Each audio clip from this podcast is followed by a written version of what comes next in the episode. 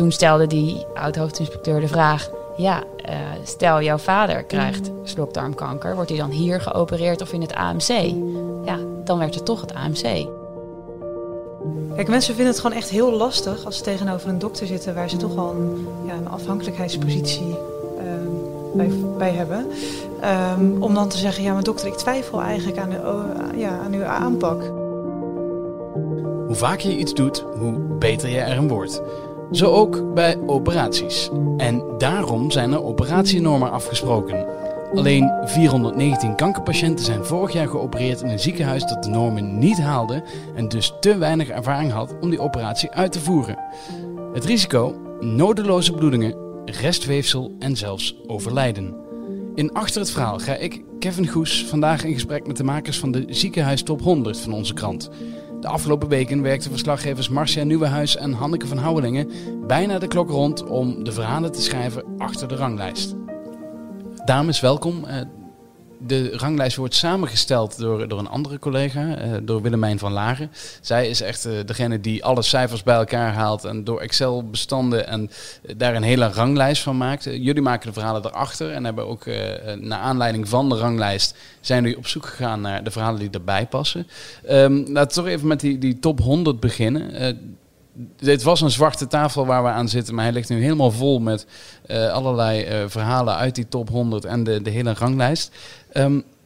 Hoe belangrijk is deze ziekenhuis top 100, Marcia? Nou, volgens mij kan het patiënten inzage geven in dat er keuze is in ziekenhuizen. Ziekenhuizen verschillen. Het ene ziekenhuis doet veel meer van de ene operatie dan het andere ziekenhuis. Dus er valt wat te kiezen. Ja, Hanneke, je kan dus kiezen. Nou is dit een top 100. Hoe moeilijk is het om zelf die keuze te maken als verslaggevers, als journalisten... van wat is nou goed en wat is nou minder goed? Hoe maak je die keuze? Ja, nou de ranglijst is dit jaar gebaseerd op 33 criteria. En die 33 criteria die geven een indicatie van de kwaliteit van ziekenhuizen op medisch vlak. Dus dat gaat over operaties, over complicaties... maar ook over de organisatie van de zorg. Dus krijg je je medicijnen op tijd? Krijg je je medicijnen überhaupt wel allemaal die je zou moeten krijgen? In een juiste volgorde. Dus dat zijn allerlei criteria die ook gecontroleerd worden door de inspectie. Ja, want het is niet zomaar een AD top 100. Het is wel ook echt een samenwerking met de inspectie.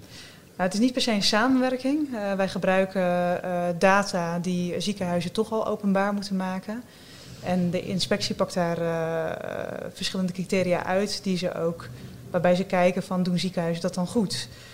Kijk, er wordt mij wel eens gevraagd hoe serieus moeten wij die die ziekenhuis top 100 nu eigenlijk nemen. En ik denk, nou ja, best wel serieus, want dit is geen smaaktest, dit is geen oliebollentest of een haringtest. Het gaat niet om wat wij vinden of de soesjes in de ene kantine, ziekenhuiskantine lekkerder zijn dan de andere. Daar gaat het niet om. Het gaat echt of een ziekenhuis goed presteert of niet. Dus of jij als patiënt in goede handen bent. En wij baseren ons dus ook echt op de criteria of op de data die ziekenhuizen zelf aanleveren.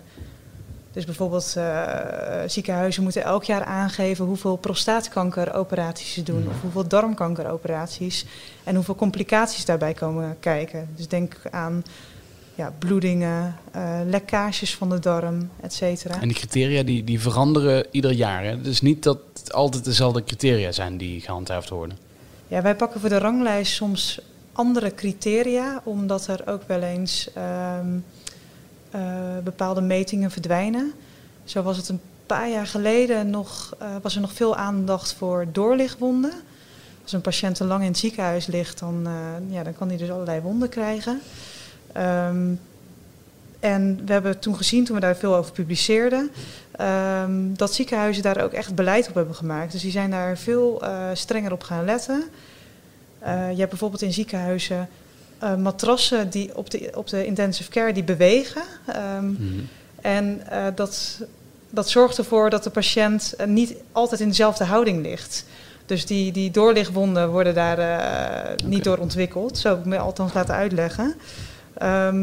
En je ziet dus dat door de jaren heen de ziekenhuizen dat zo hebben verbeterd, dat hele criterium eruit is gehaald. Dus wij meten nu niet meer op doorlichtwonden. Nu zei ik net al in de inleiding dat jullie de klok rondgingen om de verhalen te schrijven. Willemijn, die heb ik afgelopen week gezien. Nou, die was ook aan het eind van de Latijn, omdat het is echt monnikenwerk dit, hè?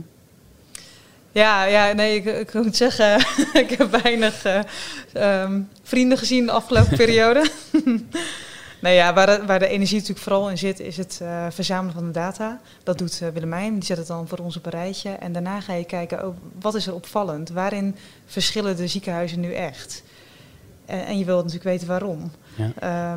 En als je steeds dieper in een onderwerp duikt, dan kom je soms ook bij steeds betere experts die nog beter kunnen uitleggen ja, wat er ergens aan mankeert. Dus dan, ja, als je dan op zondag toch nog die ene oud-hoofdinspecteur kan bellen, ook al ben je bij je schoonouders op bezoek, sorry, maar dan doe je dat gewoon. Ja, want jullie hebben één groot verhaal eruit gepakt, of het verhaal waarmee de bijlage geopend wordt. En dat gaat over operatienormen.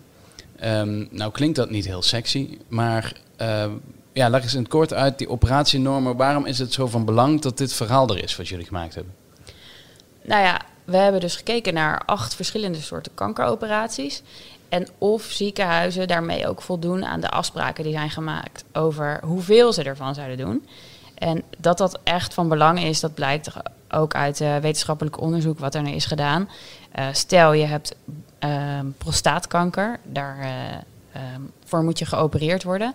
Als je gaat naar een ziekenhuis waarin dat minder dan 100 keer per jaar gebeurt, is de kans dat jij incontinent wordt 30% hoger dan als je gaat naar een ziekenhuis wat dat gewoon echt heel vaak doet. De chirurg heeft er betere handigheid in, ze hebben meer ervaring, ze zijn beter op de hoogte van de laatste ins en outs op wetenschappelijk gebied.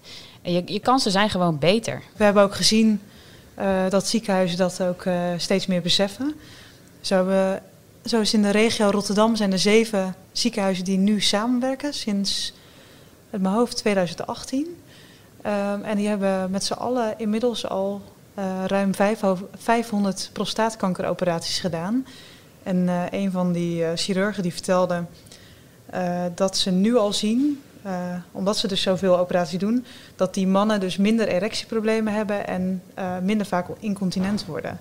Ja. Nou ja, dat is nogal een verschil natuurlijk. Ik bedoel, het zal je maar gebeuren. Maar hoe kan dit nou? Heb je niet zelf ook afgevraagd, terwijl je dit stuk aan het schrijven was, van, hoe kan het nou dat ze niet aan de norm voldoen, maar dan toch nog operaties uitvoeren? Volgens mij komt het voor een deel door voortschrijdend inzicht. Doordat die onderzoeken worden gedaan, bijvoorbeeld op basis van het bestelde incontinentiemateriaal van een hele bubs patiënten, waarmee ze gewoon cijfermatig kunnen vaststellen dat het beter is. Duurt het even voordat je je realiseert hoe belangrijk het eigenlijk is dat je zo'n operatie vaak doet. Maar ik heb zelf ook het gevoel dat het te maken heeft met het feit dat er weinig aan wordt gedaan als een ziekenhuis niet aan die normen voldoet. Want in principe is het zo dat een beroepsvereniging dan het ziekenhuis erop aanspreekt van joh, jullie opereren te weinig. Of je moet gaan samenwerken met een ander ziekenhuis. Of je moet ermee stoppen. Maar eigenlijk blijkt in de praktijk dat er toch relatief weinig op uit wordt gedaan. Want in 2013 is ook een onderzoek geweest naar operatienormen. Toen bleek dat 36 ziekenhuizen niet aan de norm voldeden. Blijkt uit ons onderzoek dat alleen al bij kankeroperaties 18 ziekenhuizen niet aan die normen voldoen. En dat er echt honderden kankerpatiënten onder het mes gaan bij een relatief onervaren chirurg. Is het dan koppigheid? Wat er vreemd is dat om heel veel redenen kan een OK gesloten worden. Je kan, als het niet steriel is of zo, maar een van die mensen, die oud-hoofdinspecteur die ik ook sprak, die zei ja, eigenlijk wordt er bij de inspectie nooit ingegrepen op operatienormen. Dus ze doen het te weinig, ze doen er te weinig aan. Het is eigenlijk iets, want het zijn gewoon kale cijfers. Je zou er heel goed op kunnen handhaven. Je ziet gewoon of iemand haalt de norm of niet. Maar op de een of andere manier gebeurt het toch niet. En de inspectie, die hebben zelf natuurlijk ook om een reactie gevraagd, die geven aan, ja, het komt eigenlijk nooit voor. De beroepsorganisaties die doen het. En ook de zorgverzekeraars hebben nog een rol, want die kunnen ook zeggen, we kopen geen zorg meer in bij dat ziekenhuis. En wij hoeven eigenlijk bijna nooit in actie te komen. Ja, dat is een opmerkelijke conclusie als je bedenkt dat er zoveel ziekenhuizen niet aan die norm voldoen. Ik heb zelf het idee dat de ziekenhuizen dan ook wel heel erg veel tijd krijgen. En we hebben het nu over mogelijke erectieproblemen. We hebben het over incontinentie ten gevolge van deze normen die dan niet gehaald worden. Heel vervelend, maar niet levensgevaarlijk. Marcia, kun je ook zeggen dat er levensgevaarlijke situaties kunnen ontstaan door dit probleem? Ja, de kans dat er ook zelfs doden vallen is aanwezig. Er is bijvoorbeeld wetenschappelijk onderzoek gedaan naar slokdarmkanker. En daaruit blijkt dat de kans dat je op lange termijn nog dat overleeft in ziekenhuizen waar je jaarlijks 50 à 60 kankerpatiënten onder het mes gaan, echt een significant betere kans hebt. Wim Schellekens, de oud-hoofdinspecteur, die haalt dat ook aan. En de sterftekans in ziekenhuizen die ingreep vaak doen, was 40% lager. Dus dat is echt een enorme winst. Ja. Dus soms gaat het ook echt om leven en dood. Dat vertelde die oud-hoofdinspecteur ook. Dan zat hij bij een bestuurder in een Haag ziekenhuis en een chirurg. En dan ging het erom of zij die operatie al dan niet nog mochten uitvoeren. En toen hield die chirurg het betoog van ja, ik kan heel goed opereren. En we hebben 8 patiënten geopereerd, helemaal geen complicaties gehad. Maar toen stelde die oud-hoofdinspecteur de vraag, ja, stel jouw vader krijgt slokdarmkanker, wordt hij dan hier geopereerd of in het AMC? Ja, dan werd het toch het AMC. Ja. Als het ineens over de eigen mensen gaat, dan komt het toch dichterbij dan. Ja, en dat vind ik ook wel een verontrustende conclusie. Want ik denk dat heel veel patiënten, die worden al geconfronteerd met iets verschrikkelijks erg. Je hebt kanker.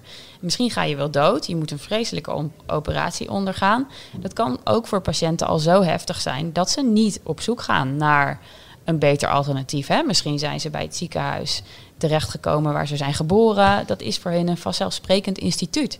En misschien verwacht je ook van de zorg in Nederland, die zo goed is, dat het in jouw ziekenhuis goed geregeld is. Dat het vaak gebeurt. Ja. Nu heb je het ook persoonlijk gemaakt, dat verhaal. Want jullie hebben met een helikopterview eigenlijk boven de ziekenhuizen gehangen om te kijken hoe zit het met die normen. Maar iemand met slokdarmkanker heb jij gesproken. Wat heb je daaruit gehaald? Wat heb je daarvan geleerd? Ja, ik vond het zelf ook echt een heel indrukwekkend verhaal. Het deed die man ook erg veel om het te vertellen. Hij voelde zich al een tijdje niet lekker, moest weer overgeven. Op een gegeven moment is hij er toch maar naar de huisarts gegaan. Wel te laat, zei hij zelf. Maar hij ging te raden bij een ziekenhuis bij hem in de buurt. En daar kreeg hij een nogal onheilspellende mededeling. Want hij kon gaan voor een operatie waarbij hij 2 sneden kreeg van 13 centimeter. En zijn hele slokdarm zou verwijderd worden. En de kans dat hij dat überhaupt zou overleven was 1 op 5. En de kans dat hij na 5 jaar nog zou zijn, was de sterftekans was ook 40%. Echt een groot iets. Hij zou een buismaag krijgen. Nou, dat heeft ook weer allemaal nadelen. Want dan kan je allemaal niet allerlei dingen ook minder goed eten en zo. Die operatie was ingepland, maar het zat hem toch niet lekker. Dus hij is toen op allerlei fora gaan zoeken en kwam ook bij een patiëntenfederatie terecht. De Stichting voor Patiënten met Spijsverteringskanaal. En daar stuitte hij op een ervaringsverhaal van een patiënt. En zo ging het balletje rollen, raakte hij aan de praat en kwam hij uiteindelijk in een academisch ziekenhuis terecht waar ze die operatie zeer vaak doen. En daar zei hij, wat ik daar te horen kreeg, is hij waren zeer verbaasd dat ze dat van plan met hem waren. Sowieso was er nu een hele gespecialiseerde techniek. Je hoefde alleen maar een sleutelgatoperatie te ondergaan. Dus dan kreeg je 7 kleine gaatjes in plaats van die 2 sneden van 13 centimeter. Ook nogal een verschil. En zeiden ze, kunnen ze de slokdarm behouden. Dus echt een nogal ander behandelplan. Het is zo'n groot verschil. Dat kan je bijna niet voorstellen dat ja, zo'n chirurg in een witte jas, zeg maar, er zo anders over kan denken dan de ander die op jou misschien ook wel heel... want hij noemde dat zelf een heel prettig gesprek en hij had wel het gevoel dat het goed zat. Het enige waar die chirurg dan niet zo goed antwoord op had is hoe vaak hij die ingreep deed. En dat, ja, dat zat hem dus toch niet lekker. Nou ja, en was voor hem reden om een second opinion aan te vragen. Hanneke, jij maakt eigenlijk heel vaak medische verhalen. Hè? Dat is ook jouw dossier binnen de krant. Hoe vaak hoor je dit soort verhalen van mensen dat ze zo diep vertrouwen hebben in een arts, maar dat het achteraf, ja, dat het toch niet helemaal waar bleek te zijn? Nee, dat gebeurt best wel vaak. De patiëntenfederatie heeft hier ook al eens eerder onderzoek naar gedaan. En ze kwamen er eigenlijk achter dat veel patiënten eenmaal in de spreekkamer helemaal niet zo vrijheid durven te praten. Het is namelijk best wel moeilijk om tegen een dokter te zeggen van ik heb twijfels bij uw aanpak. Kijk, het is wel zo dat wij steeds mondiger worden. Patiënten worden mondiger, we lezen ons in. Dus Google. Dokter Google, hè. We lezen heel veel. Maar als je dan toch eenmaal in een kwetsbare positie, zeg maar, in die spreekkamer zit, dan geloof je toch wel vaak wat de dokter zegt. En je denkt ook, hij heeft het beste voor je, met je voor. Dat is ook zo. Maar dat betekent natuurlijk niet dat hij de beste van het land is. Dus waar de patiëntenfederatie ook echt wel op aandringt is, kijk iets verder dan het ziekenhuis om de hoek. En vraag toch iets vaker een second opinion aan. Ja. Want er valt dus wel echt iets te kiezen. En dat laten wij ook zien in het onderzoek. Wij laten ook echt wel zien dat een ziekenhuis, wat we zojuist al zeiden, dat veel blaaskankeroperaties of veel prostaatkankeroperaties uitvoert. Dat dus veel meer ervaring heeft en dus daar maak je dus ook gewoon betere kansen. Ja, Marcia, nu hebben we 2013 al een reactie gehad van minister Schippers. Jullie zijn ook naar minister Bruno Bruins geweest om hem ook een reactie te vragen op die operatienormen. Wat zegt hij? Ja, minister Bruno Bruins van Medische Zorg, die vertelde ons dat ziekenhuizen niet op stel en sprong elkaars ingrepen kunnen overnemen. En dat het alles bij elkaar een hele complexe puzzel is. En dat het concentreren van die oncologische behandelingen dus niet in een dag of enkele dagen, ik citeer, is geregeld. En dat vonden wij een nogal bijzondere uitspraak. Zeker omdat je dus al jaren geleden vast hebt gesteld dat tientallen ziekenhuizen niet aan die normen voldeden. Het gaat niet om een dag of enkele dagen. Het gaat om jaren. Mm. En al was het een dag of enkele dagen, volgens mij zijn we een vrij klein land en kan dat wel. Of ligt het aan mij? Ja, dat zegt die oude hoofdinspecteur ook. Je kan een OK sluiten als het niet schoon is of zo. Maar je zou dat ook om normen kunnen doen. Ja, je zit dan natuurlijk nog wel met dat je die kankeroperatie naar een ander ziekenhuis zou moeten verplaatsen. En heb je dan genoeg OK's, heb je genoeg verpleegkundigen. Je hebt natuurlijk in Nederland wel 8000 vacatures op het gebied van verpleegkundigen. Dus het wordt wel lastig. Maar de stelregel moet volgens mij gewoon zijn dat je als patiënt de beste zorg krijgt. Nee, daar is echt nog werk aan de winkel. Dus goed dat dat nu meegenomen is in deze top 100 met 2 winnaars. Als ik het goed begrijp. Hanneke, hoe zit dat? Ja, vorig jaar hebben we die omslag gemaakt. We hadden altijd 1 winnaar, nu hebben we er 2. En het verschil zit erin dat de ene streekziekenhuis is en de andere een topklinisch ziekenhuis. Een topklinisch ziekenhuis is een ziekenhuis waar meer complexe en zware operaties plaatsvinden. De nummer 1 dit jaar is het Jeroen Bosch ziekenhuis. En je kan eigenlijk in Den Bosch. In Den Bosch, ja. En de winnaar van het streekziekenhuis is Beatrix ziekenhuis in Gorinchem. En die 2 kan je eigenlijk dus niet zo goed met elkaar vergelijken, omdat de een dus complexere operaties doet en de ander de meer algemenere operaties. Als ik me goed herinner was het Jeroen Bosch vorig jaar ook nummer 1. Klopt, ja. Wat doen zij zo goed? Ja, we zien eigenlijk dat ze het over de hele linie goed doen. Dus dat betekent dat er bij de kankeroperaties waar we het zojuist over hadden, dat zij bij de veel voorkomende kankers, dus prostaat en blaaskanker, dat zij de normen halen.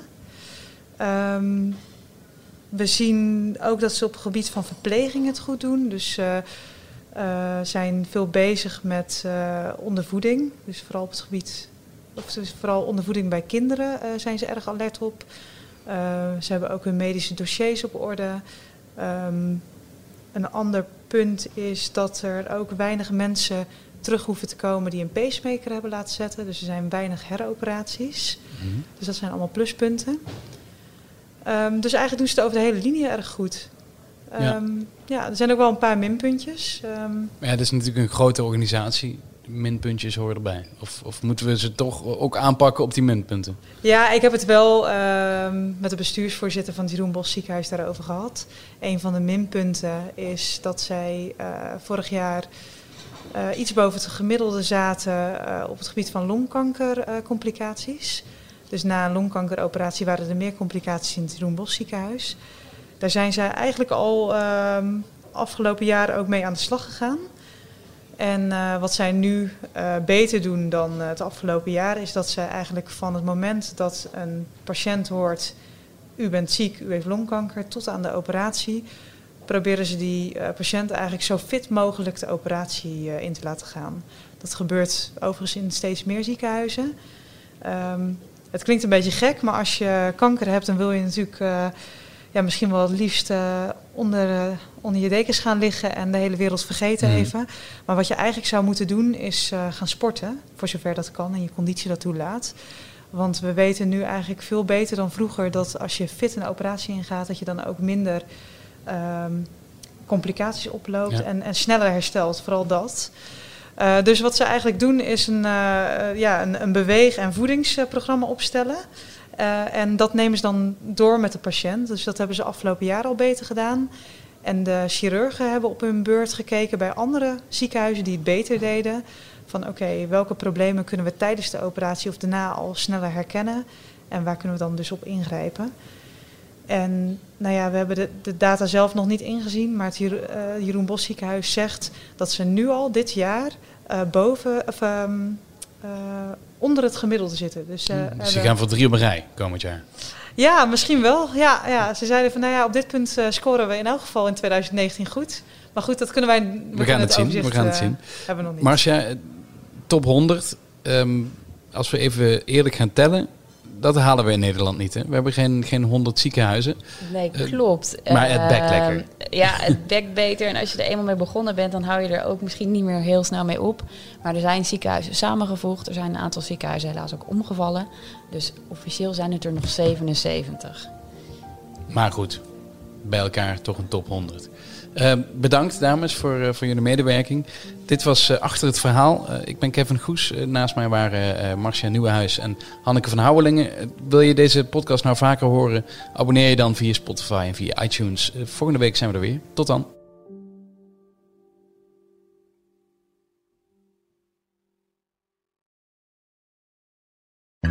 Wereldnieuws gaat ons allemaal aan.